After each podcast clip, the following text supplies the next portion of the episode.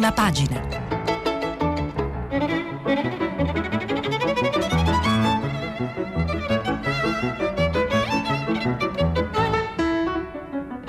Questa settimana i giornali sono letti e commentati da Pierluigi Vercesi, giornalista del Corriere della Sera.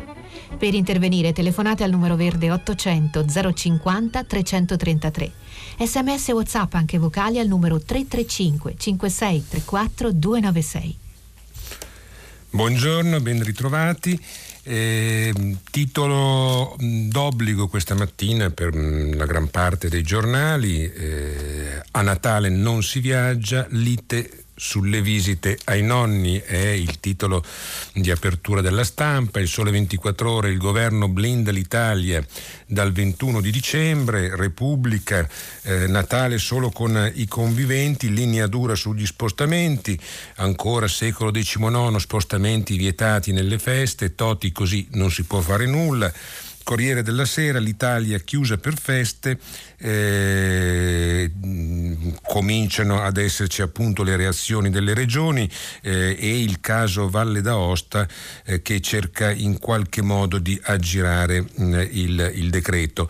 Eh, per le festività natalizie l'Italia sarà blindata, ehm, decisione di ieri, il nuovo DPCM eh, prevede il blocco agli spostamenti tra regioni dal 21 dicembre all'Epifania e tra i comuni eh, il 25 e il 26 dicembre e il primo di gennaio. Nessuna deroga per raggiungere le seconde case. Nervi tesi nella maggioranza mentre scoppia il caso Valle d'Aosta eh, che con una legge regionale cerca di bypassare il decreto.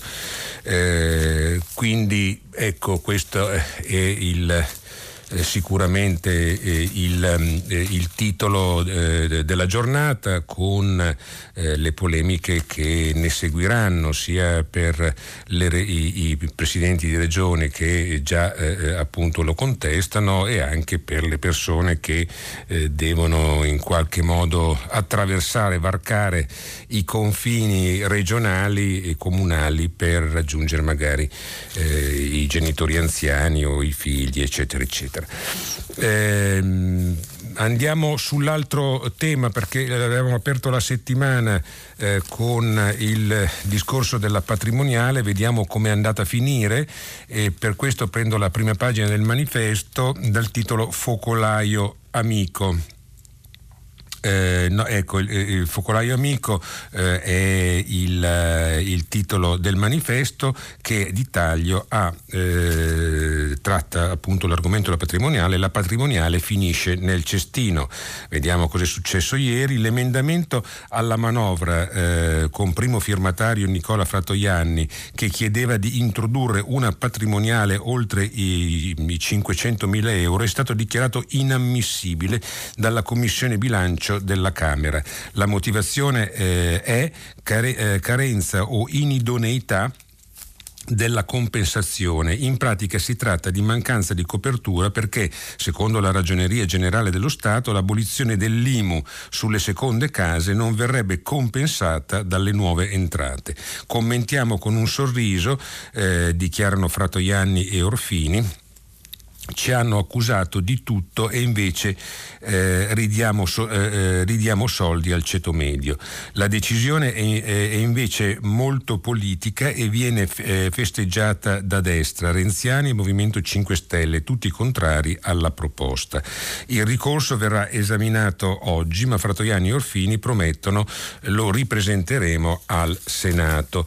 Eh, stesso argomento eh, che troviamo nella parte alta del fatto quotidiano quotidiano la patrimoniale è sacrosanta ma i patrimoni sono nascosti. C'è un'inchiesta alle pagine 6 e 7 dove eh, appunto eh, si parla del, del, del, tema della patrimoniale e del fatto che comunque i grandi patrimoni eh, non verrebbero intaccati perché sono, eh, rimangono rimangono non trasparenti e quindi, eh, non, eh, e quindi inintaccabili. Eh, andiamo alla prima pagina eh, di, del, eh, di, Repubblica. Dove ehm, il, il, titolo grande, quello sul Natale, è centrale con un'immagine eh, di, della, della, neve in, in, Piazza del Duomo. Eh, il, il, titolo principale è Messi il governo trema e in particolare c'è un'intervista eh, a Romano Prodi. Eh, che eh, è titolata in prima pagina Nessuna alternativa Conte e no al rimpasto. Vediamo cosa, cosa dice, come risponde eh, alle, eh, alle, domande che, che, gli vengono poste da Luciano Nigro eh, sulla prima pagina di Repubblica eh, Romano Prodi. Eh, salto la, la, l'introduzione e vado direttamente alle, alle domande e alle risposte. Eh, la spina del giorno, professore, è la risposta, eh, è la riforma del MES. Berlusconi annuncia che, con, che, non la voterà, i 5 Stelle sono in sofferenza. Risposta di Romano Prodi, mi sembrano giochi politici e non li capisco. Il MES per la sanità va preso con o senza riforma. Che cosa succede però se la riforma non passa? Non rischia di indebolirsi ancora di più il rapporto con l'Europa? Risposta, non credo che accadrà mi sembrano tattiche senza un vero contenuto. L'altro tema che tiene banco da dieci giorni è il rimpasto di governo, eh, risponde Prodi. Già, pare un nome... Eh, fa, eh, pare un nome più adatto a un cibo per animali domestici che a un governo ma eh, a parte le battute, con i rimpasti si sa eh, come si comincia, ma non si sa come si finisce e se non viene presentata un'alternativa di governo lo si sa ancora meno. Vede delle somiglianze con il passato? No, affatto. Un tempo i rimpasti eh, si facevano perché un partito o una grande corrente, i Dorotei, i Fanfaniani, eccetera, mettevano in discussione la linea di governo, oppure perché un ministro finiva sotto accusa. E oggi? eh, chiede eh, l'intervistatore. Anche Zingaretti e Di Maio chiedono una correzione della squadra di governo. Persino ehm, Goffredo Bettini, l'ideologo del patto giallo-rosso, dice che cam- i cambiamenti sono necessari, non ora ma dopo la manovra. Sinceramente non vedo chiare proposte alternative. Chi vuole il rimpasto Qual è la linea? In realtà eh, dai partiti sento solo dei borbottii, eh, attenti però che i borbottii non diventino una voce forte e poi un urlo che può trasformarsi in agonia. Teme eh, che le tensioni facciano saltare il banco? Il Paese non può permettersi una crisi di governo oggi. C'è Next Generation Way, un progetto di enormi dimensioni e di drammatica urgenza. Ma, eh, ma può un governo debole affrontare un, imp- un impegno del genere? C'è forse un altro governo disponibile a interagire in modo efficace con l'Europa? Una crisi politica in questo momento non è immaginabile. Anche Ursula von der Leyen pochi giorni fa lo ha ricordato. Aspettiamo dall'Italia le riforme, eccetera, eccetera. Ecco, queste sono le risposte date eh, a Prodi, eh, sollecitato sulla situazione attuale italiana. Dalla prima pagina eh, di Repubblica poi sempre sulla situazione politica vi leggo solo l'incipit e poi vi, vi invito ad andarvelo a leggere eh, del, dell'editoriale di Stefano Folli dove porta la crisi di Forza Italia. Eh, vi leggo solo l'incipit di prima pagina. Come il colpo di pistola di Sarajevo, il voltafaccia di Berlusconi sul MES rischia di avere conseguenze incontrollabili sulla stabilità del governo Conte. Nulla è compromesso finora, ma si tratta senza dubbio del passaggio più critico per il Presidente del Consiglio Consiglio e la sua maggioranza, che al Senato è esigua. Nell'incertezza di queste ore esiste anche uno scenario favorevole al Premier. Lo si può riassumere così. Forza Italia si divide sull'onda di una ribellione al leader carismatico di portata mai vista in un quarto di secolo. Ho letto dalla prima pagina di Repubblica dove eh, segnalo anche un, un curioso eh, articolo che se avremo tempo in coda andremo magari a leggere, eh, proletari, è una, una, una, corrispondenza da Londra di Enrico Franceschini, proletari alla cassa, il cimitero di Marx vende gadget eh, e si parla del cimitero di Highgate dove, dove è se, sepolto eh, Carlo Marx eh, che ora eh, probabilmente sta mh, creando dei gadget per raccogliere fondi. Ho letto dalla prima pagina di Repubblica. Eh, sulla prima pagina del, eh, del Corriere della Sera eh, innanzitutto eh, abbiamo la, la, una grande foto con la, una notizia del giorno di cui si è già parlato eh, prima in, ehm, in, Radio Mondo. Eh, addio Giscard d'Estaing, il presidente europeista.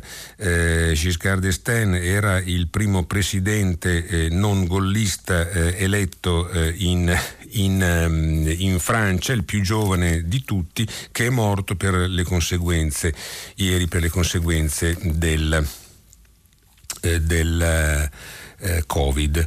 Eh, abbiamo in, mm, in, prima pagina del Corriere della Sera, eh, sempre mh, mm, per eh, i temi economici e politici, un ehm, commento di Dario Di Vico dal titolo Miti Grillini, il reddito eh, illusione perduta e oh, fa riferimento a, a, ovviamente al reddito di cittadinanza. Andiamo a leggere, forse la cosa più giusta a questo punto sarebbe cambiargli nome. Dopo che il papà del reddito di cittadinanza, Luigi Di Maio, ha pubblicato sul foglio una corposa autocritica sul provvedimento bandiera eh, del Movimento 5 Stelle, credo, eh, aperte le virgolette, credo che sia opportuno ripensare alcuni meccanismi, possiamo dire che il figliolo non esiste più, perlo, perlomeno con i connotati descritti a suo tempo. E allora eh, varrebbe la pena abbandonare anche anche quella pomposa citazione che rimanda alla rivoluzione francese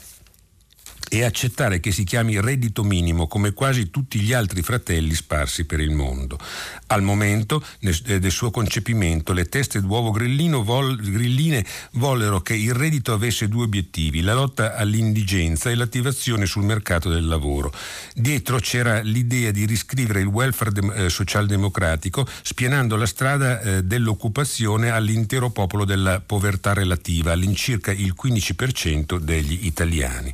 La mancanza di lavoro era infatti vista come la principale causa della povertà, non cogliendo come la grande crisi del 2008-15 avesse cambiato le carte in tavola con l'avanzata della eh, figura de, dei working poor, eh, stipendiati che non riescono ad arrivare alla famosa quarta settimana. Per tentare l'operazione lo stanziamento iniziale previsto dai 5 Stelle era di 16 miliardi, in parte erogati direttamente e in parte destinati a rafforzare i centri per l'impiego.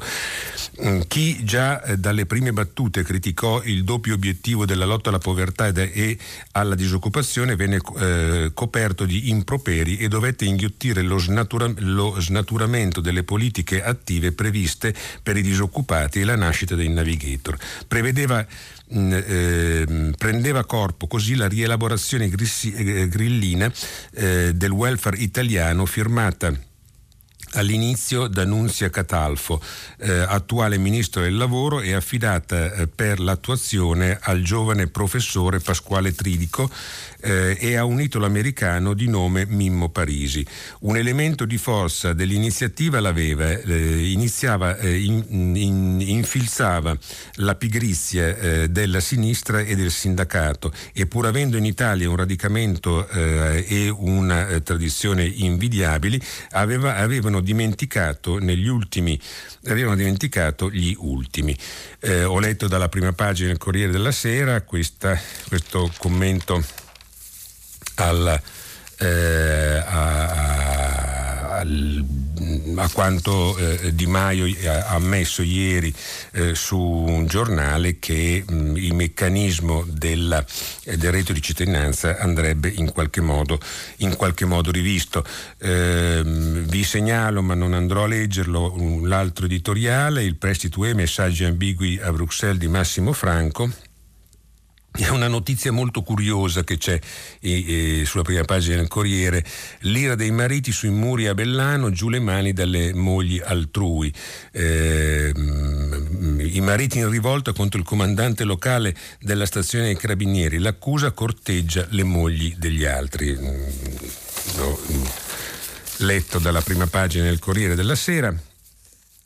Eh, nella quale tra l'altro eh, adesso mentre sto riponendo il Corriere della Sera vi segnalo anche un'intervista mh, all'immunologo Mantovani dal titolo I vaccini e noi che fare. Eh, il titolo è Siamo in emergenza, è giusto accelerare, i primi siano i medici. Eh, quindi nulla di particolarmente nuovo però interessante e punto di, ehm, di partenza per i vaccini.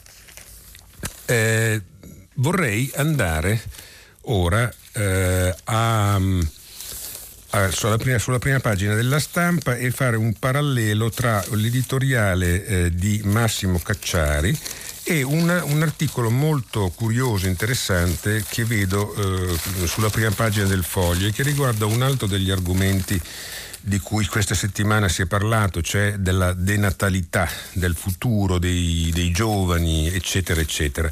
Eh, il, l'editoriale di Cacciari in prima pagina della stampa si intitola Come evitare la bancarotta generazionale mh, mm, ed è, ed è diciamo, un, un editoriale un po' più istituzionale. Poi c'è invece il un, un, un, un racconto, un, articolo che dà conto di una ricerca eh, avvenuta in, nel mondo anglosassone dal titolo Per amore della terra. Partiamo con Cacciari e poi passiamo eh, invece a leggere questo articolo sul foglio. Scrive Cacciari sulla prima pagina della stampa. Non è un ragionamento scientifico e neppure uno semplicemente etico. Agli aspetti tecnici sarebbe lecito attendersi proposte dalle, burocra- dalla, dalle burocrazie ministeriali, oltre che dai responsabili dei vari dicasteri, e magari dalla nuova infornata di tecnici esperti che le nostre, eh, eh, che le nostre guide sembrano in procinto di nominare tra, tra, parentesi, a quali costi, affrontare rapidamente il problema, spiegare, il, eh, spiegare, bene da parte degli avvocati del popolo, tra virgolette, che cosa si intende fare, è l'unico mezzo per mantenere un minimo indispensabile di coesione sociale, senza eh, di cui nessuno, nessuna ripresa è concepibile. Che metà della popolazione sia in sofferenza e in angoscia, che medici e infermieri rischino la pelle e che il peso di questa catastrofe non sia a carico dell'intera collettività, attività eh, in base eh, a, alle possibilità di ciascuno è certo eticamente inammissibile, ma anche ma ancora di più politicamente irresponsabile. Lasciamo perdere la disparità in maniera di trattamenti nei rapporti di lavoro, è cosa evidente, e negarle pure ipocrisie. Nessuno si sogna per questo di togliere o comprimere le condizioni migliori di cui godono per vari motivi certe categorie. Far star peggio anche coloro che in gran parte appena se la cavano non credo sarebbe un'idea brillante. I sindacati si pongono la questione eh, di quella disparità e vedono come eh, affrontarla, se lo ritengono e se, lo, e se non lo ritengono sia pace alla loro anima. Il problema oggi è un altro. Da dove ottenere le risorse per evitare se non la bancarotta to court, certo la bancarotta generazionale, e cioè eh, eh, l'indecente scaricare su giovani e non nati la montagna del debito che ci troveremo dopo eh, Covid eh, e vaccino. Di questo deve parlare il governo, altro che mitragliate, sui, eh, mitragliate di DPCM eh, sulle buone pratiche anticontagio. Queste eh, ce, eh, ce le spieghino pure virologi e medici. Durante una guerra, che per fortuna non c'è, un governo non può limitarsi al bollettino dei caduti né ai provvedimenti in favore delle vittime. Eh, alla fine dell'anno avremo un rapporto debito-PIL del 160% anche nelle più rose eh, prospettive di ripresa eh, e anche ammesso che i fondi del recovery plan eh, siano usati al meglio, cosa possibile soltanto semplificando, sbur- sburocratizzando e non solo avendo buone idee sulle priorità, il debito non potrà che aumentare nei prossimi anni perché i loro effetti positivi si misureranno soltanto nel medio periodo. Per difendere i redditi più bassi, per fronteggiare l'aumento spaventoso delle persone in stato di povertà, per salvare le imprese a rischio, per rafforzare l'effetto del Recovery Fund e infine per avere voce in politica in Europa eh, sarebbe necessaria una manovra nel corso del 21 di almeno 200 miliardi. Patrimoniale, a sinistra uno squillo. O salvaci, signore, incredibile, eh, incredibile dictu. Eh, l'invocazione sorge immediata da 5 Stelle PD. Perché? Forse non la fece Amato, forse è una parolaccia. Eh, si spieghi piuttosto che cosa la rende estremamente difficile, a parte l'inopportunità di presentare la proposta in sede eh, di emendamenti. Non disponiamo di uno straccio di anagrafe patrimoniale che ci permetta di individuare davvero i soggetti detentori dei patrimoni più consistenti e dunque, come fu nel caso sopra citato, si finirebbe per raschiare dappertutto eh, in modo più o meno inquietante. Ho letto dalla prima pagina della stampa questo commento eh, di Massimo Cacciari eh, che riguarda le future generazioni e a questo proposito eh, vorrei leggervi questo articolo che ehm, è sulla prima pagina del foglio, mm, del titolo Per amore della terra. Niente figli, primo studio su chi rinuncia a farne per salvare il pianeta. L'ideologia green eh, è un manicomio. Il, eh, aperte le virgolette, il cambiamento climatico è l'unico fattore per me nella decisione di non avere figli. Non voglio dare alla luce bambini in un mondo morente. È una delle molte voci che emergono dal primo studio che indaga sulle decisioni prese da tante coppie di non avere figli a causa del timore che debbano affrontare una, aperte virgolette, apocalisse climatica. Gli autori eh, del, dello studio, pubblicato sulla rivista eh, Climatic Change, riferisce il Guardian, hanno intervistato 600 persone tra i 27 e i 45 anni, scoprendo che il 96% teme per il benessere dei loro potenziali figli in un mondo minacciato dai cambiamenti climatici. Il 59,8% degli intervistati è estremamente preoccupato, tra virgolette, per eh, l'impronta di carbonio che la progenie lascerebbe eh, sulla Terra. Molti esprimono rammarico per averli messi al mondo. Una madre di 40 anni ha detto mi dispiace avere figli perché ho il terrore che dovranno affrontare la fine del mondo. Mm, celebrità come eh, Miley eh, Cyrus eh, e il principe Harry hanno già detto di non volerne altri per il bene del pianeta. Sono comparsi cartelloni pubblicitari in città del Nord America, da Vancouver a Minneapolis, con un bambino sorridente l'annuncio il più grande regalo d'amore che puoi fare eh, al primo figlio è non averne un altro. Un sondaggio di Business Insider rivela che il 38% dei giovani tra i 18 e i 29 anni ritiene che una coppia dovrebbe prendere in considerazione il cambiamento climatico quando decide di avere figli. Non avere un figlio figlio si tradurrebbe in una riduzione di 58,6 tonnellate di emissioni di CO2 all'anno. Studenti della McGill University in Canada hanno lanciato la campagna eh, No Future, eh, No Future, No Children eh, eh, Consavable eh, Future, una rete femminile degli Stati Uniti, raccoglie testimonianze su come la crisi climatica influisce sulle decisioni di diventare genitori. Il gruppo Birth Strike eh, invita a rompere con i partner che vogliono figli. Eh, ci eh, penserà intanto il lockdown da Covid, questa utopia ecologista a occhi aperti, con meno scie chimiche, meno auto, meno crociere, meno lavoro nelle fabbriche. In Italia il presidente dell'Istat Giancarlo eh, ehm, Blangiardo ha detto che le nascite in Italia scenderanno sotto la soglia psicologica delle 400.000 in un anno. In America ci, si aspetta un calo, un calo, di mezzo milione. Bambini che riscaldano la terra, terra troppo calda per dare un futuro eh, ai bambini, eccetera, eccetera. Ho letto dalla prima pagina del foglio questo articolo che sicuramente farà eh, discutere. E adesso veniamo alla prima pagina di Avvenire eh, dove a parte la, l'immagine centrale con scritto a messa di Natale negli orari giusti, eh, la, la, messa della notte di Natale si dovrà celebrare in modo che l'inizio e la durata, tra virgolette, ricadano in un orario compatibile con il cosiddetto coprifuoco. Così il Consiglio permanente della CEI, nel comunicato diffuso al termine della riunione straordinaria svoltasi martedì in videoconfer- videoconferenza e alla quale ha partecipato con un breve saluto il cardinale Gualtiero Bassetti. Ma dalla prima pagina di Avvenire eh, vorrei leggervi eh, il, l'editoriale perché eh, altro tema eh, dei giorni scorsi era la messa in, mm, in, dubbio del eh, diritto alla proprietà da parte mm, di Papa Francesco. E allora eh, c'è un editoriale di Leonardo Becchetti dal titolo Sani limiti alla proprietà, la visione cristiana, i principi laici e vediamo come ci spiega mh, mm, questa mh, posizione mh, del Papa.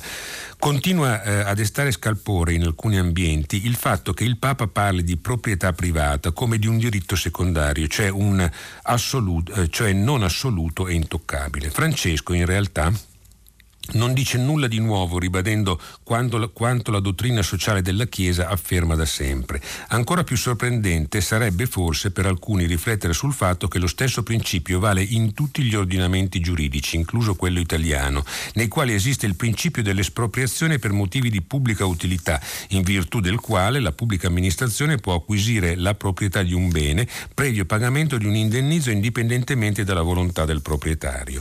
È grazie a questo principio, ribadito scritto dal Papa anche nella Fratelli Tutti, che abbiamo, eh, lunghi, eh, che abbiamo lunghi rettilini nelle autostrade e non circuiti tortuosi che passano attorno alle abitazioni di proprietari eh, che non acconsentono a cedere la propria, eh, pro, eh, la propria proprietà per motivi di pubblica utilità.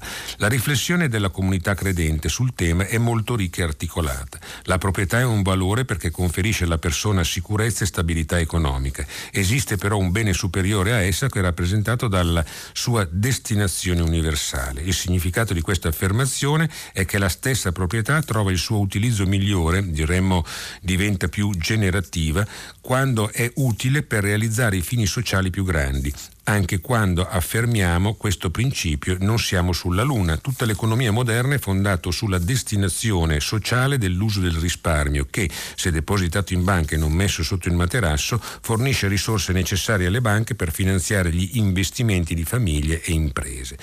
La riflessione sulla destinazione universale dei beni si è ulteriormente evoluta in tempi recenti attraverso lo sviluppo del concetto del voto col portafoglio, che offre ulteriori opportunità di generatività e ricchezza in, in, in senso eh, ricchezza di senso ai nostri consumi e risparmi, trasformando la proprietà di beni o risorse finanziarie in strumenti che possono avere impatti sempre maggiori in termini di effetti positivi sulla vita degli altri esseri umani. Ho letto dalla prima pagina di Avvenire, vi ricordo che oggi è in edicola anche Famiglia Cristiana che ha il titolo di copertina Ecco perché vogliamo tornare in classe, eh, parla appunto dei, dei ragazzi, ci sono delle inchieste da Torino, Milano, Napoli, emergenza Covid, COVID eh, reportage, le voci dei ragazzi che protestano davanti alle scuole in tante città.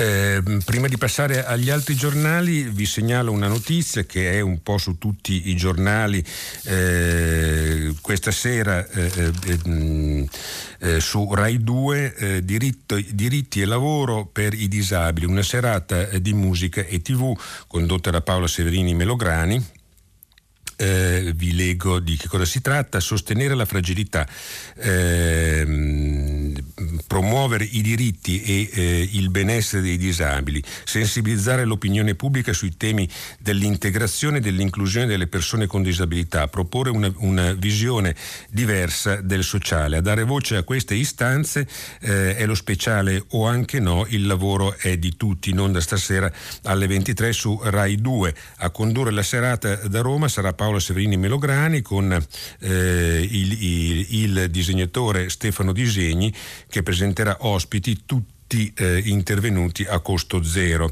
Eh, tutto questo anche perché eh, è eh, la giornata dei, eh, eh, di coloro che hanno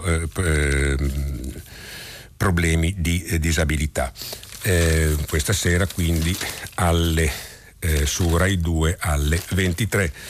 Eh, prima pagina del secolo XIX. Eh, mm, vi segnalo una eh, notizia che eh, curiosa, interessante, eh, in prima pagina, debutta Da Vinci 1, calcoli super veloci con base a Genova. L'articolo è di Francesco Margiocco, si chiama Da Vinci 1, il nuovo supercomputer eh, di Leonardo eh, che il suo creatore Carlo eh, Cavazzoni paragona a, gran, a, un grande laboratorio di intelligenza artificiale. Ospitato in un'area di 50 metri eh, quadri nell'ex sede genovese di Selex, oggi, eh, oggi Torre eh, Fiumara, il megacalcolatore è formato da 200 server e riesce a fare 5 milioni di miliardi di operazioni al secondo. I modelli che svilupperà potranno servire a progettare gli elicotteri eh, di Leonardo e a eh, prevenire i guasti oppure ad analizzare i flussi di persone in una strada o in un museo per anticipare ed evitare eh, assembramenti o ancora a progettare e sperimentare farmaci, anche quelli per battere il Covid. Una delle mm, eh, con, conquiste, insomma la dimostrazione che ogni giorno eh, si fanno passi da gigante.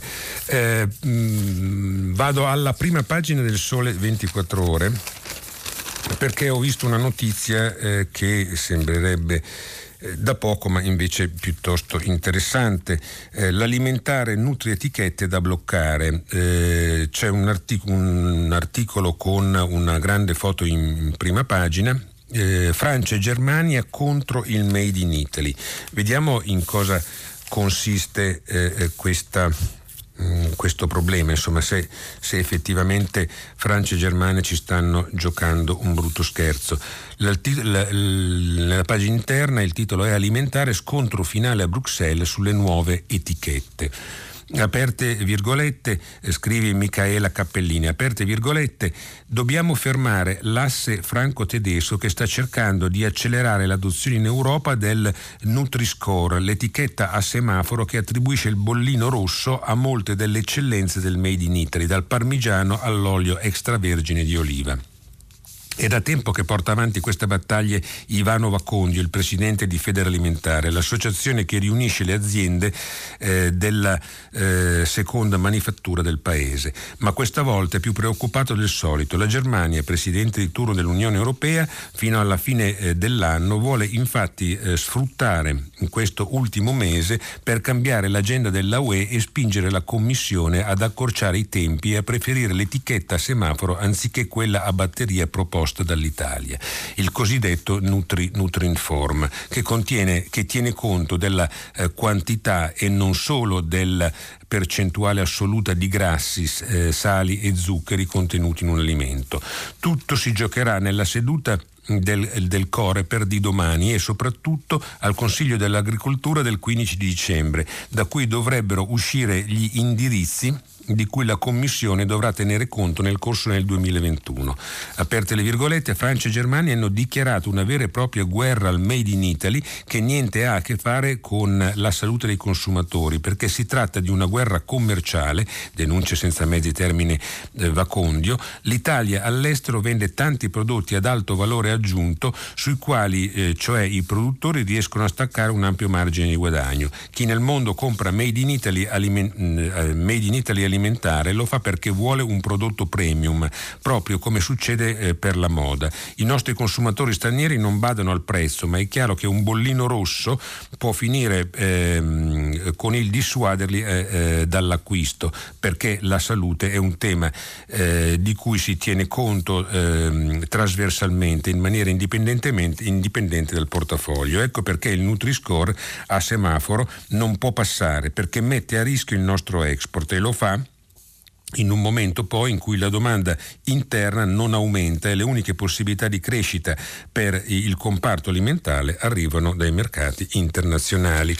Ho letto dalla prima pagina del Sole 24 ore questo, questo, questo che è certamente un problema non secondario.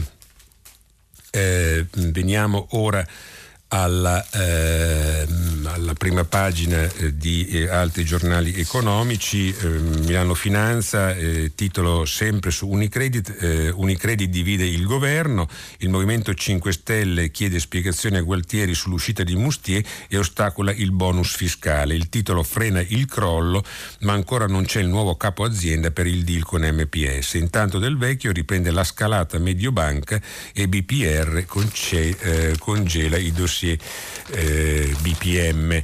Eh, e Italia Oggi titola Tasse cancellate a chi non può. La sospensione delle imposte potrebbe trasformarsi in esonero per le imprese che hanno subito un forte calo di fatturato nel 2020 con il decreto Ristori 5. Questo dalla prima pagina di eh, Italia Oggi.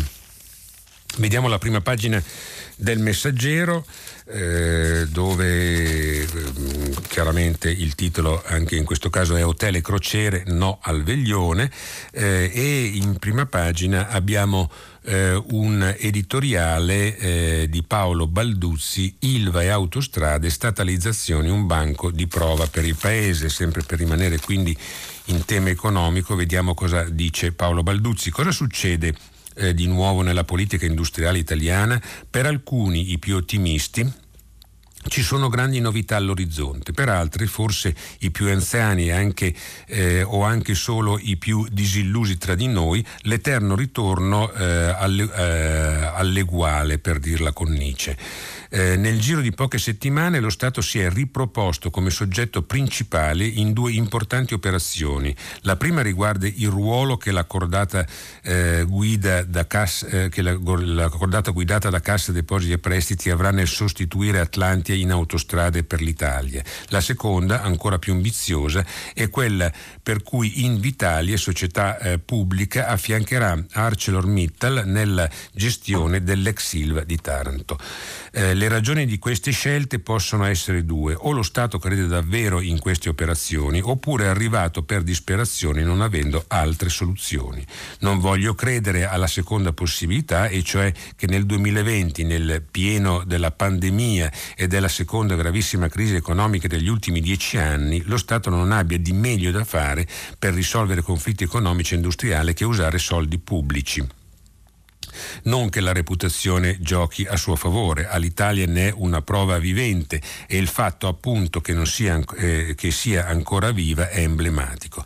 E la politica industriale italiana troppo spesso si è limitata all'uso del sistema pre- previdenziale per assorbire le crisi industriali. Ho letto dalla prima pagina del messaggero eh, questa, eh, questo commento che mi sembra piuttosto interessante eh, perché appunto l'intervento dello Stato nel pubblico è, ehm, è, è, ritornato eh, in maniera insistente. Eh, vi segnalo dalla prima pagina del manifesto una notizia che non vedo negli altri. Eh, L'ONU riconosce il valore terapeutico della cannabis. Con 27 voti a favore, quasi tutti i paesi UE, Ungheria esclusa, la sostanza è stata rimossa dalla tabella 4. La granitica eh, convenzione del 1961 viene finalmente scalfita. Questo eh, sul manifesto. La verità, prima pagina della verità, eh, c'è un'inchiesta, eh, così dicono, eh, l'impero di mattoni della compagna del Premier. Eh, I dipendenti eh, l'accusano di non pagarli eppure possiede decine di case e negozi nelle vie del lusso di Roma. Eh, questa è la grande notizia centrale di, della verità. e il titolo di apertura più in alto si mh, rifà alla, eh, all'inchiesta di Report, pentito dell'OMS minacciato perché, perché sbugiardo il governo. Si alza il velo, il modello Italia non è mai esistito.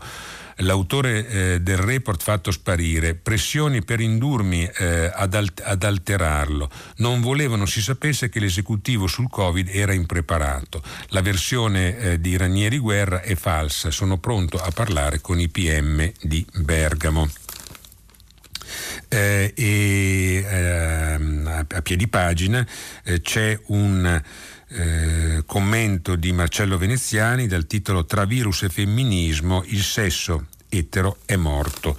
Eh, vediamo almeno eh, nell'incipit eh, di che cosa parla. Adesso sì che abbiamo raggiunto la piena denatalità mh, nel vero senso della parola. Da una parte c'è la cancellazione del Natale in famiglia per motivi sanitari, la rimozione della notte di Natale in chiesa, la nascita eh, di Gesù bambino in anticipo con un talio cesareo disposto dall'Unione Europea e avallato dalla conferenza episcopale. Dall'altra c'è il record assoluto di denatalità che eh, ci apprestiamo a battere. C'è chi dice eh, che riusciremo ad andare sotto la soglia di 400.000 nati all'anno, eh, disgrazia 2020 a fronte dei 640.000 eh, morti.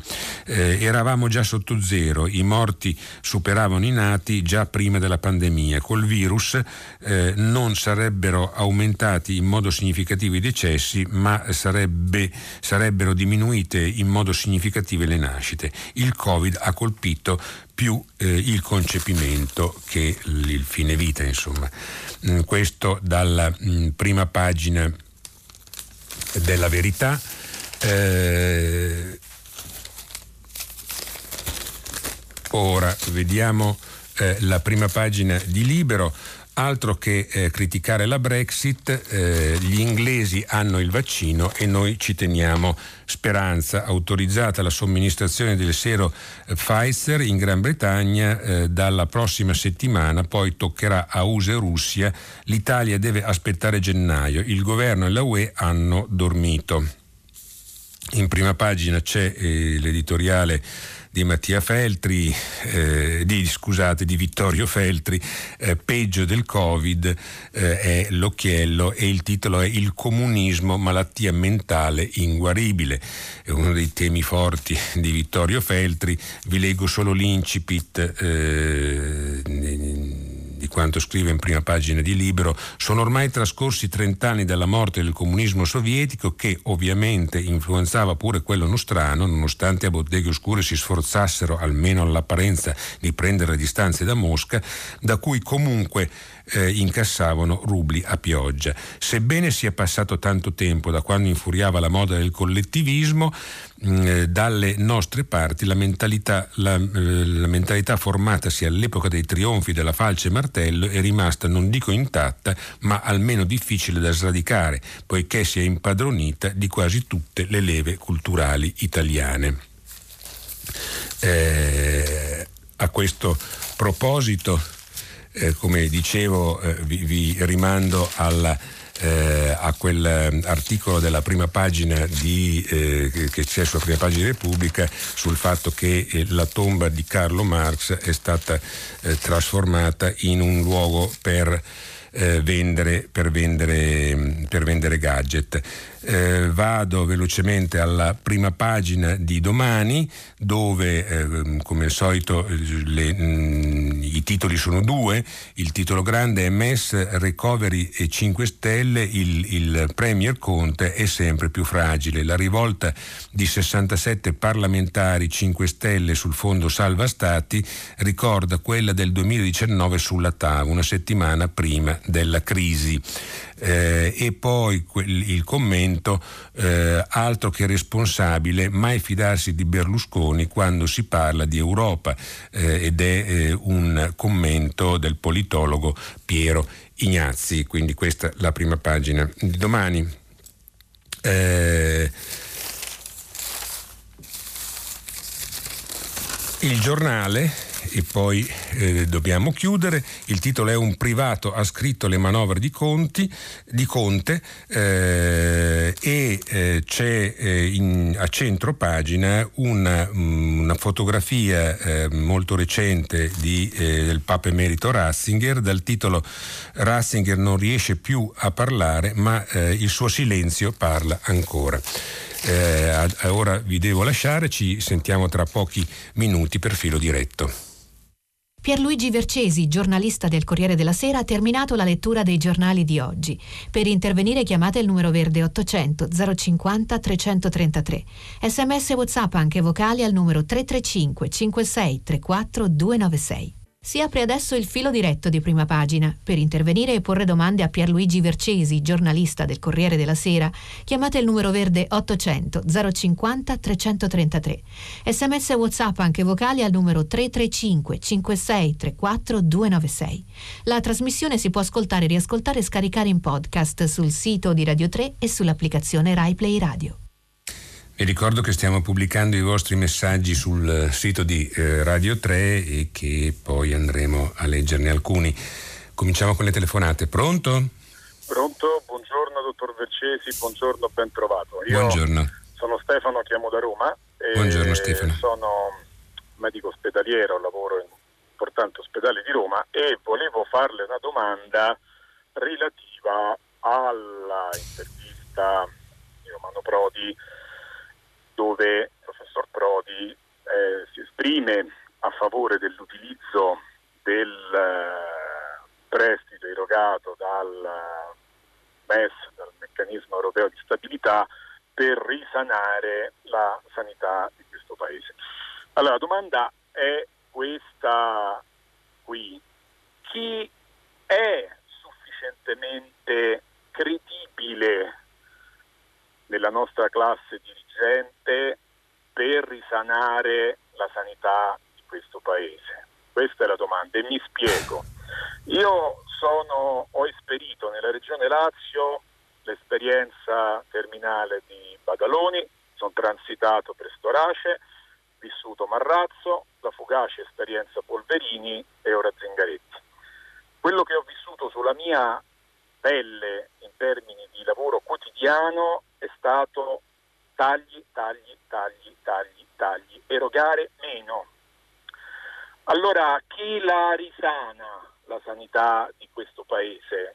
Quella classe dirigente che negli ultimi 15-20 anni l'ha tagliata, l'ha letteralmente eh, ridotta al minimo comune denominatore. Allora io le ricordo e ricordo che questo paese non ha un servizio sanitario nazionale, questo paese ha 20 servizi sanitari locali, regionali. Mm, certo. Ciascuno entra in ballo, assiste i propri cittadini con le proprie risorse, con le, con le proprie risorse con le quali eh, assiste i propri cittadini. Chi la risana la sanità di questo paese? Una, la classe dirigente della regione Molise che, è, che è commissariata per la sanità? 330.000 abitanti il Molise, com'è possibile che abbia una sanità commissariata? Non sa Certo. erogare servizi sanitari efficienti a un numero di abitanti inferiori ad un quartiere di Roma? Chi la risana? Grazie- La- grazie per il suo- calabrese? Questa è la Certo. domanda. Ah, è una Ecco su chi ha la sufficiente credibilità per poter fare tutto questo. Allora, radio, grazie. Grazie, grazie. Eh, senta, questo, grazie per questa domanda. Eh, ieri mh, ho letto, mh, non ricordo più da quale giornale, comunque eh, un, un editoriale eh, che faceva mh, notare eh, quanto sarebbe necessario probabilmente riportare eh, a- al centro il, eh, la, la riorganizzazione della sanità in Italia e quanto sia impossibile pensarlo perché sulla sanità eh, gioca buona parte dei bilanci delle regioni e quindi mh, in maniera eh, così eh, molto, molto netta, faceva notare l'editorialista, eh, l- è il modo per gestirsi le relazioni, per gestire denaro, per gestire voti, eccetera, eccetera. Eh, io credo il discorso del MES eh, ha una particolarità che richiede eh, trasparenza e eh, rendicontamento di, di- di quanto viene speso. Eh, forse, forse è proprio questo che eh, rende rende sgradevole a molti eh, eh, accedere a questi fondi, perché che noi se ne abbia bisogno è un dato di fatto che il, il, il, costo sia inferiore ad andare a reperire il denaro sul mercato è un altro dato di fatto. Eh, la differenza sta nel fatto che eh, poi quei soldi li devi realmente spendere, devi dimostrare cosa sei riuscito a fare e, e allora questo forse è, eh, fa paura a quella classe che dice lei eh, che non che ha pensato a Italia, ha pensato alle privatizzazioni, eh, caso, il caso della, della Lombardia. Eh, che effettivamente ha degli ottimi ospedali, ma che poi eh, ci si è resi conto che eh, tutto questo eh, eh, con la sanità sul territorio eh, faceva pugni. io credo che il caso Covid sia una un grande, un grande, pugno nello stomaco al sistema italiano che in passato ha tagliato ha tagliato e ha privatizzato moltissimo nella sanità eh, e, e, con questo credo faccia il parallelo con la scuola, cioè due, i due grandi eh, pilastri su cui si basa eh, la Repubblica Italiana, il futuro di un paese democratico, il futuro dei giovani sono la sanità e la, eh, l'educazione. E questi sono stati i due settori che sono stati più mortificati eh, e sicuramente eh, se andiamo a vedere anche ne, nella scuola le riforme eccetera eccetera eh, non hanno certamente mm, migliorato la, la, nostra scuola negli ultimi anni. Ecco, io spero, mm, al di là di tutta la retorica, che questa esperienza ci migliorerà, e non sono poi neanche tanto,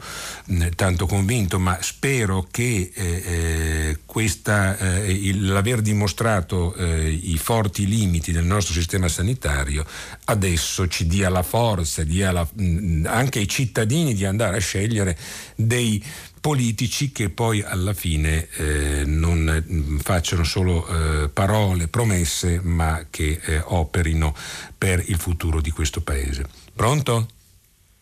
Buongiorno. Buongiorno, con chi parlo? Ma- Mauro Cuneo. Buongiorno Mauro. Ho chiamato dopo aver sentito alcune motivazioni di chi dice di voler rinunciare ai bambini per il bene del pianeta, specie quelle che provengono, che sono vere dalle celebrità che lei ha citato, eh, che sono invece forse proprio le persone che potrebbero dire e fare molto di più. Secondo me eh, i bambini anche in questa occasione sono la soluzione. È molto più facile rinunciare a qualcosa per loro piuttosto che rinunciare ad averli. E, e non parlo solo dei nostri bambini personali, ma di rinunciare a qualcosa per, per, tutti, per tutti i bambini. Eh, la domanda che volevo farle è chiederle se per caso lei ha letto il libro La nostra casa in fiamme, quello scritto da tutta la famiglia di Greta Thunberg. Eh, l'ha letto fino alla fine, soprattutto l'ultima versione, quella che riporta anche il diario di giorni dello sciopero. E poi ancora chiederle se mh, mm, può dire qualcosa del, dell'agenda ONU 2030, quella che ha gli obiettivi sostenibili di sviluppo colorati che è del 2015 e che davvero invece è una bella risposta ed è un lavoro da fare insieme ai bambini, secondo me, per aiutare il nostro pianeta e per risolvere la soluzione. Allora, non ho letto il libro, confesso. Eh, io sono eh, particolarmente d'accordo con lei sul fatto che eh, i bambini siano una, una risorsa e non un un costo per il, il pianeta. Eh, probabilmente eh, eh, chi si, si, pone questo problema, c'è, c'è anche un fondo, un fondo, di egoismo, perché poi dopo eh, invece di operare per migliorare il pianeta eh, semplicemente ci si tira indietro e non si fanno figli.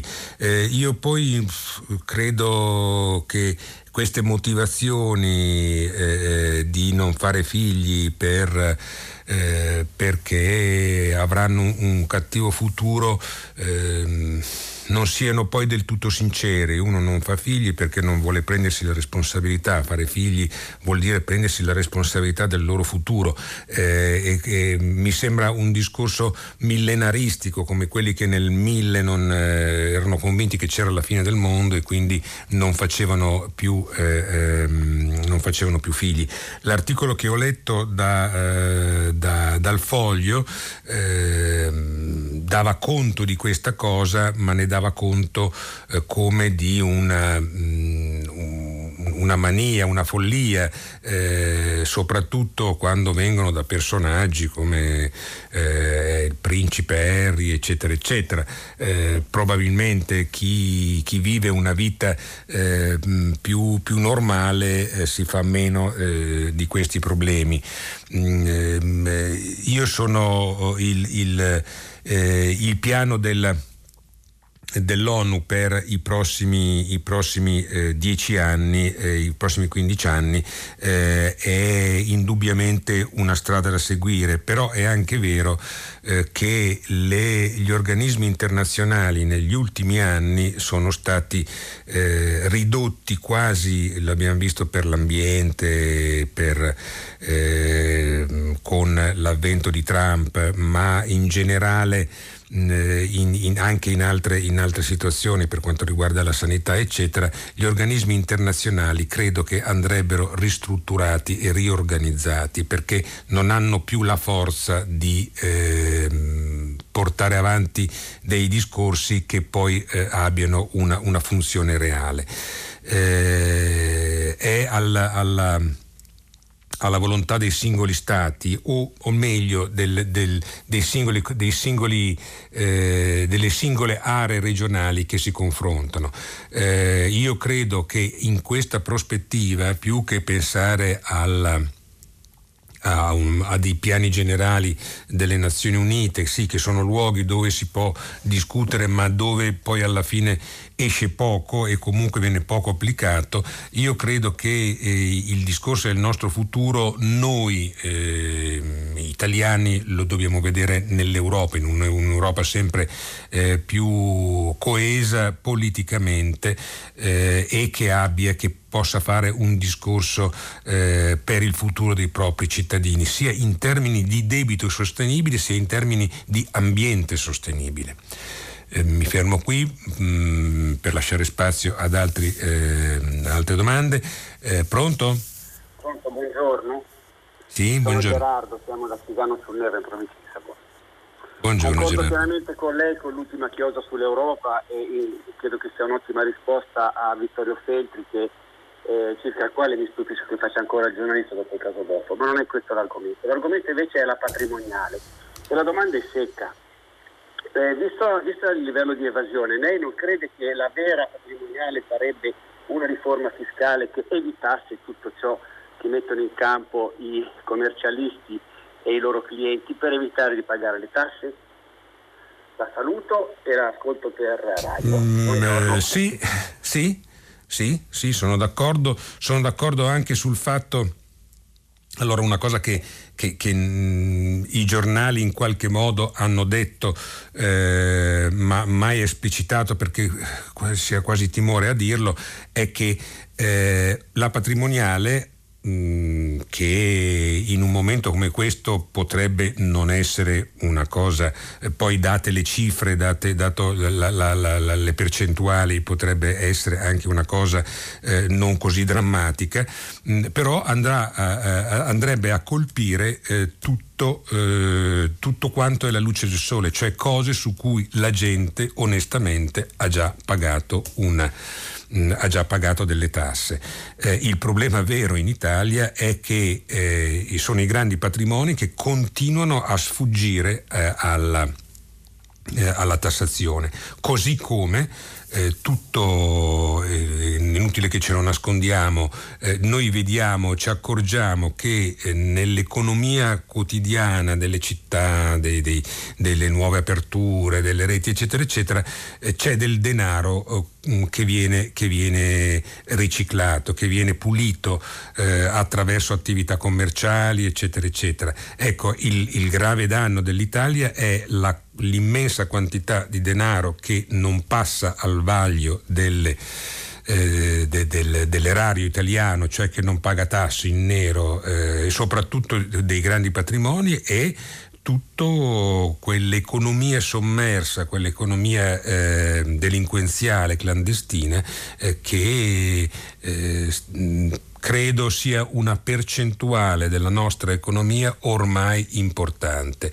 Quando noi pensiamo eh, alle mafie, alle ndranghete, alle camorre, eccetera, eccetera, eh, pensiamo alla, alla, lupara, pensiamo eh, ai, ai piccoli delinquenti, eccetera, eccetera, ma oggi questa questa malavita gestisce immense quantità di denaro che transitano attraverso nuovi adepti che non hanno eh, la, barba, la, barba, sfatta e la lupara in spalla, ma che hanno i colletti bianchi, belle cravatte e fanno circolare denaro eh, non solo nel, nelle aree più ricche d'Italia, ma anche d'Europa.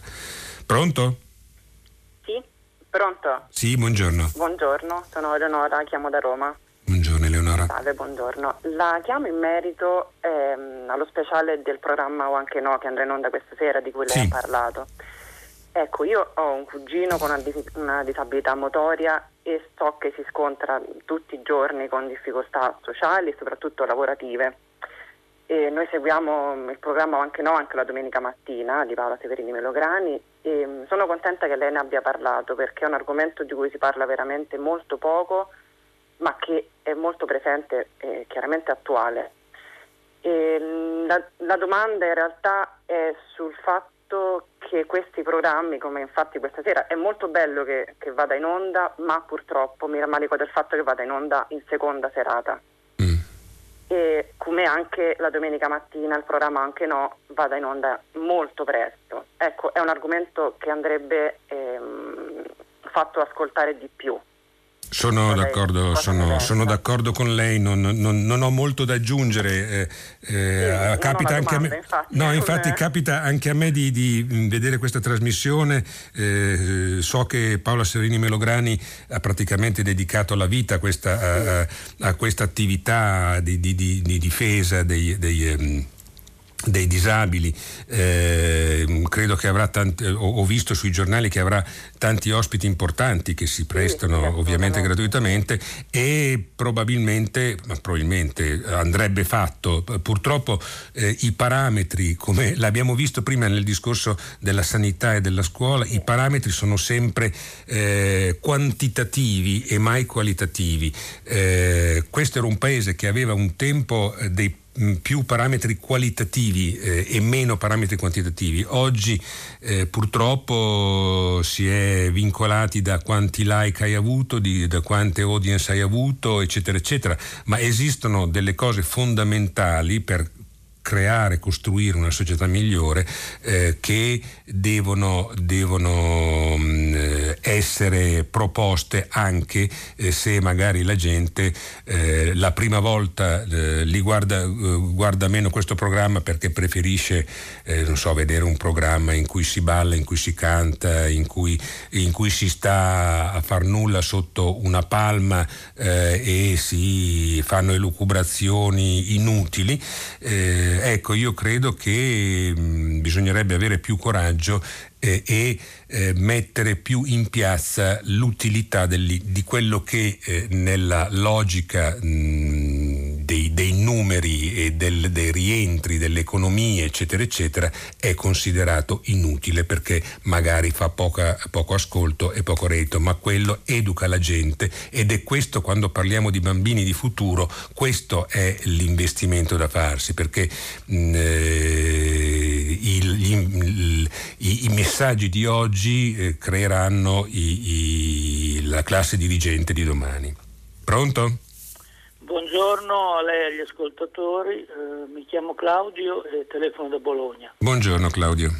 Eh, mi riferisco al fatto che eh, la Gran Bretagna eh, lunedì inizierà a distribuire i vaccini e c'è stata una inattesa diciamo, dichiarazione dell'EMA, dell'ente per l'autorizzazione del farmaco in Europa, che ha dichiarato che sarebbe avrebbero utilizzato una procedura troppo rapida. Allora, siccome eh, un, mi sembra che ci sia un po' un problema di eh, diffidenza dei vaccini, no? i sondaggi ci dicono che eh, molti italiani eh, sarebbero diffidenti e quindi si parla anche di fare una sorta di campagna promozionale a favore del, del vaccino. La mia domanda quindi è questa, eh, quale sarebbe la miglior campagna promozionale? Quella di allungare un po' i tempi per dare la sensazione di fare più controlli oppure quella di iniziare le vaccinazioni e di dimostrare con i fatti che coloro i quali si sono vaccinati non si ammalano più e non hanno effetti collaterali? Allora, innanzitutto ehm, io vorrei eh, eh, più che eh, fare delle campagne, se, capire se è meglio partire subito e dimostrare oppure aspettare, eccetera, eccetera.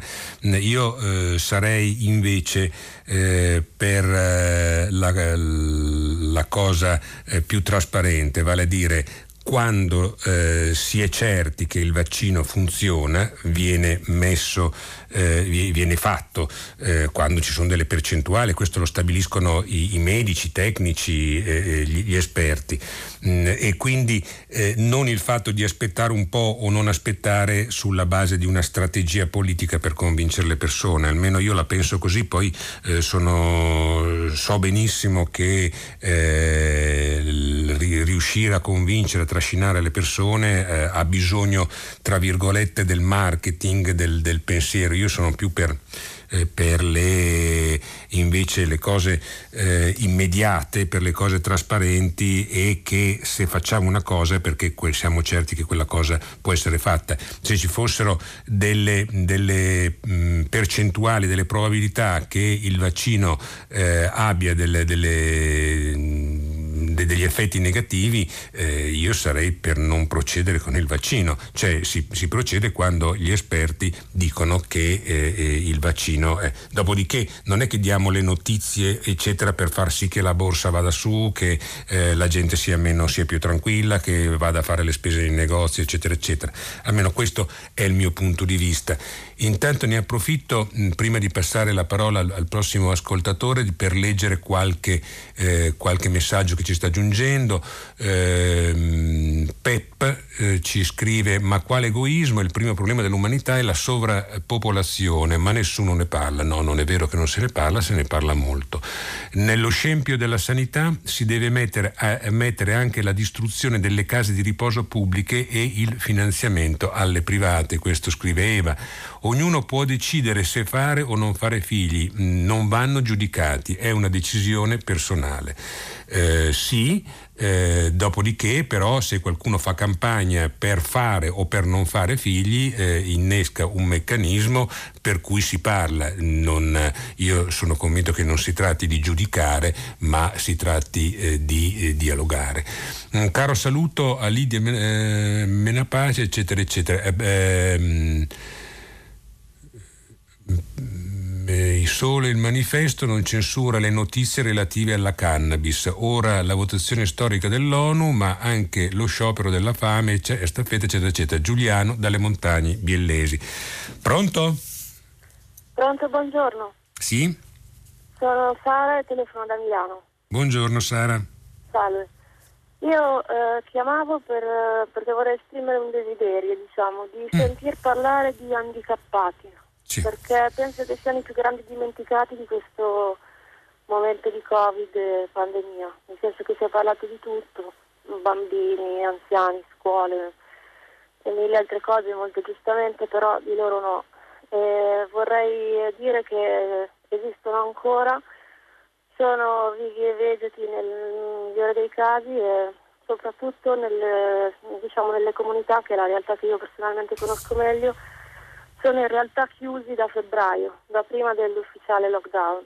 E, uh, hanno potuto uscire brevemente quest'estate per fare dei giri, sempre solo rigorosamente tra di loro, in posti in cui non ci fosse nessuno. anche quest'estate hanno potuto vedere amici e parenti tra mille regole naturalmente di distanziamento, tempi brevissimi eccetera e ora sono nuovamente chiusi dentro. E questo perché eh, nonostante non abbiano 90 anni, non siano allettati eccetera, sono stati perlomeno dalla regione Lombardia, ma penso che sia così in tutta Italia, equiparati alle RSA e hanno tutt'altre esigenze.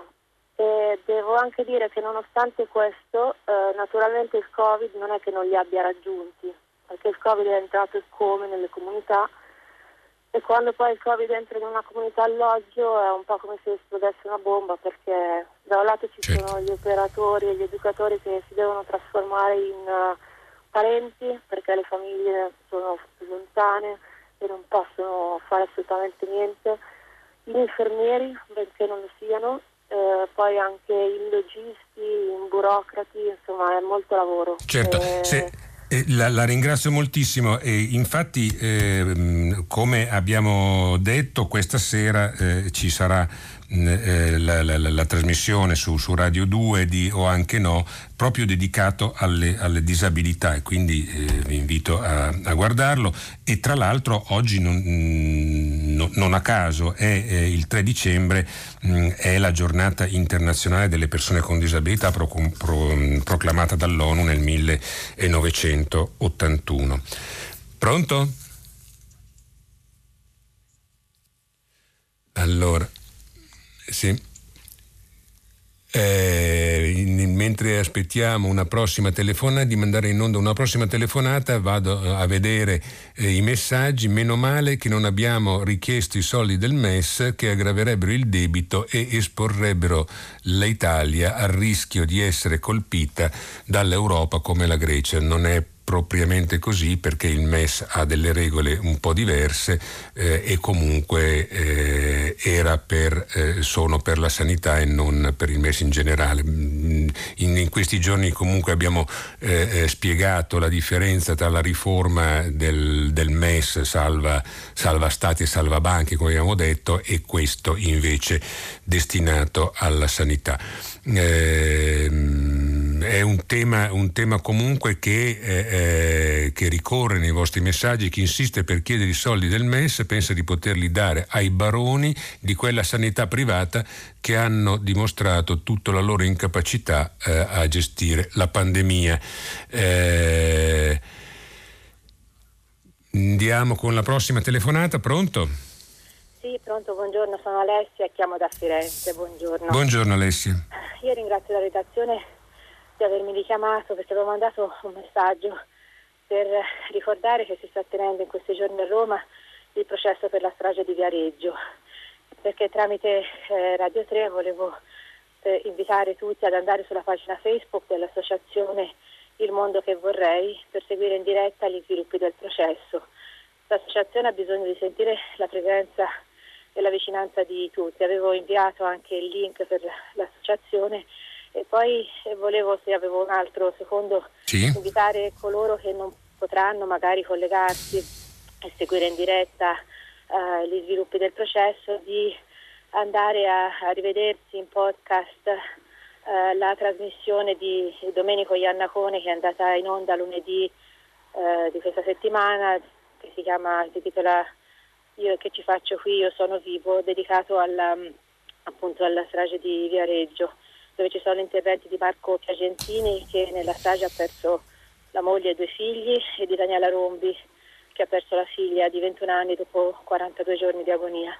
E, um, è un esempio incredibile, commovente, toccante, lancinante di estrema compostezza, dignità e tenacia eh, nel chiedere eh, eh, giustizia e verità e che non si spengano i riflettori su questa tragedia perché, perché insomma non deve. Certo.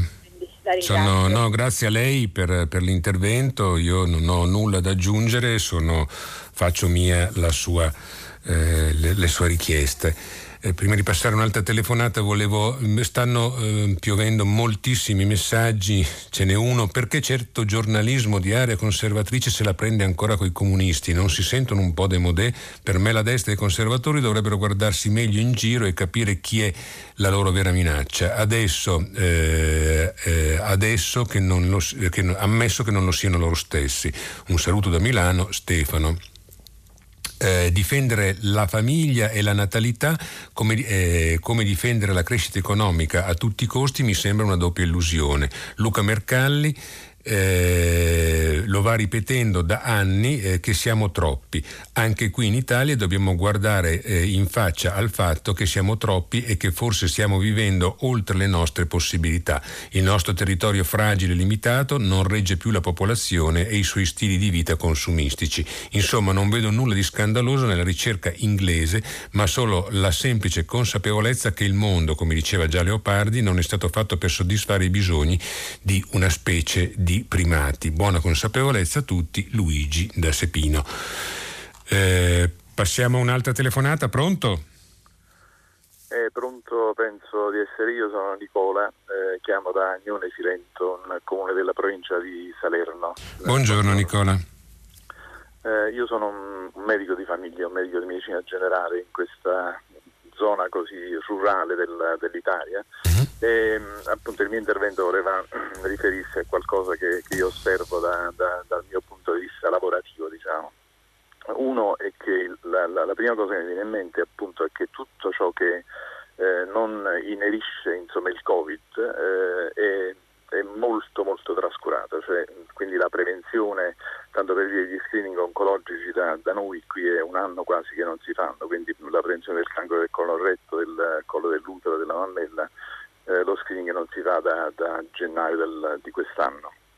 L'altra cosa è che le, le, le patologie croniche, insomma, le persone affette da patologie croniche, diabete, ipertensione, cardiopatie, malattie respiratorie, non hanno assolutamente risposta adeguata dal servizio sanitario pubblico e in questo purtroppo, cioè purtroppo per fortuna eh, da un certo punto di vista e purtroppo da un altro punto di vista subentra la sanità privata che comunque supplisce a questa mancanza del, del servizio sanitario pubblico però naturalmente facendosi pagare le prestazioni. Eh, certo. Questo mi sembra una, una cosa che non va bene. L'ultima cosa che vorrei dire che mi sembra anche importante, noi diciamo nello studio abbiamo dei gestionali che sono eh, quotidianamente aggiornati dal sistema tessera sanitaria in cui vengono inserite in automatico le esenzioni dei nostri assistiti. E allora io in questo, in questo modo ogni giorno vedo eh, la lente eh, come dire, capovolta eh, con cui il fisco guarda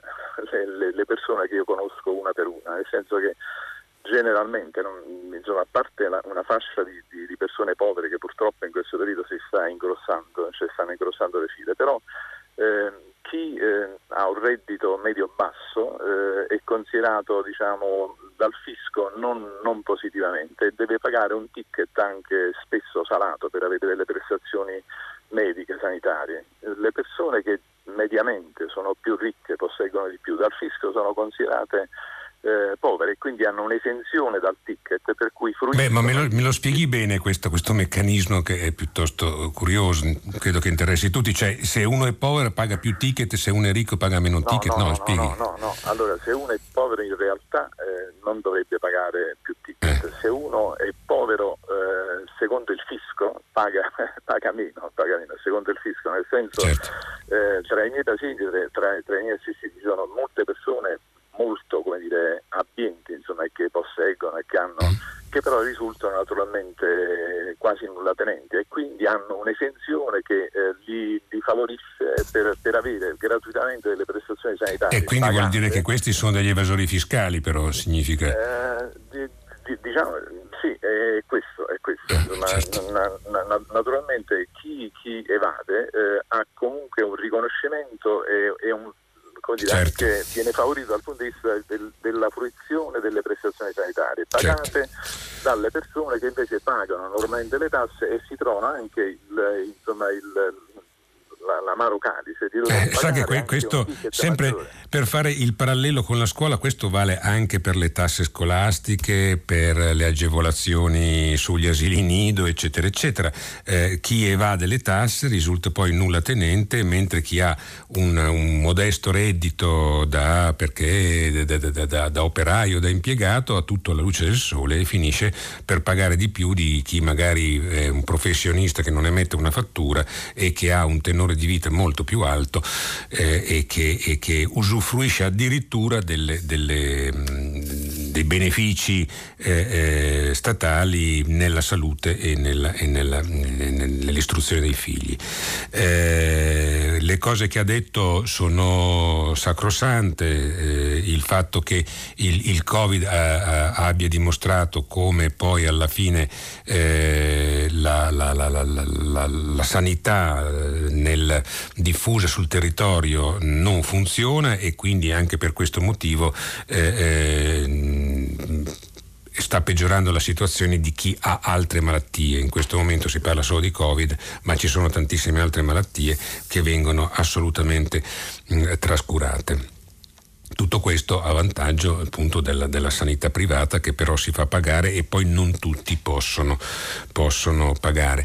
Eh, prima di chiudere con un, velocemente con ancora una telefonata, eh, ritorno un attimo alle mail perché stanno arrivando davvero una valanga di, di, di, di mail su, sul fatto della natalità, fare figli, non fare figli. Sono molteplici i motivi per cui non si fanno figli, non ultimo la difficoltà dei rapporti fra uomini e donne. Io conosco molti single, uomini e donne sole che non riescono ad avere relazioni stabili. Non si può fare finta di non vedere che il mondo moderno non aiuta ad umanizzare le persone. Ecco, questo è un altro, è un altro punto di vista, comunque anche questo è un tema molto, molto sentito. Eh, vogliamo, vogliamo chiudere con l'ultima telefonata? Pronto? Pronto? Pronto? Sì, pronto, la sento, la sento. Sono Gianfranco da Macerata, dottore. Buongiorno Gianfranco. Buongiorno. Le volevo chiedere, io mi avvicino agli 80 anni e mi sembra, cioè la mia professoressa di diritto diceva già negli anni 70, negli anni 60 che se avessero fatto le regioni sarebbe stata la rovina dell'Italia.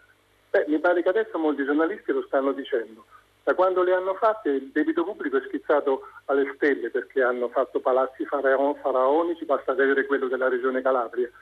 Eh, clientelismo, molte, molte assunzioni, e corruzione che prima era solo a Roma, adesso invece si, o quasi o in gran parte a Roma, invece adesso si è diffusa anche nelle regioni, nei centri, e conflitti fra Stato e Regione continui, come lo stiamo vedendo anche adesso, e poi appunto anche in, in, preparazione, basta vedere i vaccini influenzali che non tutte sono riuscite ad avere. Ecco. Voglio dire, cosa, cosa, quali vantaggi allora, le, re, le, regioni erano previste dalla Costituzione soltanto nel 1970 sono entrate in funzione. Eh, io non credo che siano un elemento negativo, credo che però eh, se la mala politica che funziona a livello nazionale funziona anche a livello locale, locale, il risultato è questo, ma è la mala politica, non è la struttura regionale che ha, eh, che ha, questi, eh, eh che, ha questo, mm, queste, che, che, genera queste difficoltà. Purtroppo dobbiamo fermarci qui, noi ci fermiamo qui, dopo eh, il giornale radio Nicola La Gioia conduce pagina 3, a seguire le novità musicali di primo movimento, alle 10 come sempre tutta la città ne parla, approfondirà un tema posto da voi ascoltatori. Potete riascoltarci sul sito di Radio 3 e io vi auguro auguro una buona giornata e risentirci domani mattina.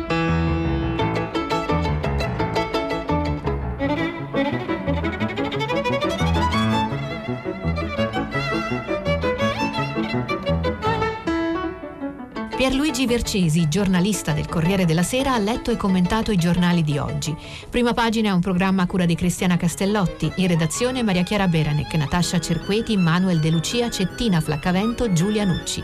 Posta elettronica, prima pagina chiocciolarai.it. La trasmissione si può ascoltare, riascoltare e scaricare in podcast sul sito di Radio 3 e sull'applicazione Rai Play Radio.